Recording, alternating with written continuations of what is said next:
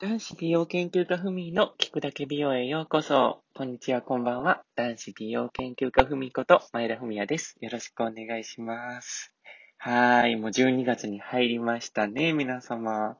早いですね、もう今年も残りもう1ヶ月切りました。ねえということでね、ふみの美容チャンネルも毎週火曜日のこの夜11時から毎週毎週配信させていただいてるんですけども、もう間もなくね、この、あの、配信も、あの、1年をね、あの、迎えようとしております。早いもので。で、あの、美容チャンネル、聞くだけ美容っていうタイトルなのに、全然、あの、美容のお話してない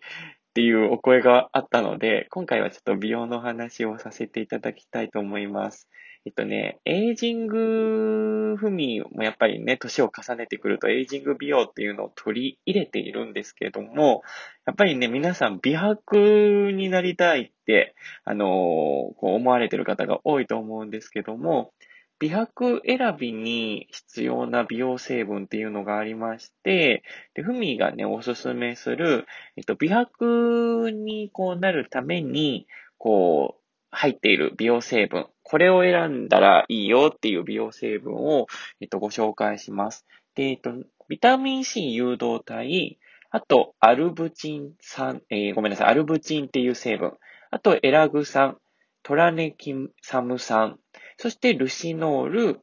えー、カモミラ ET。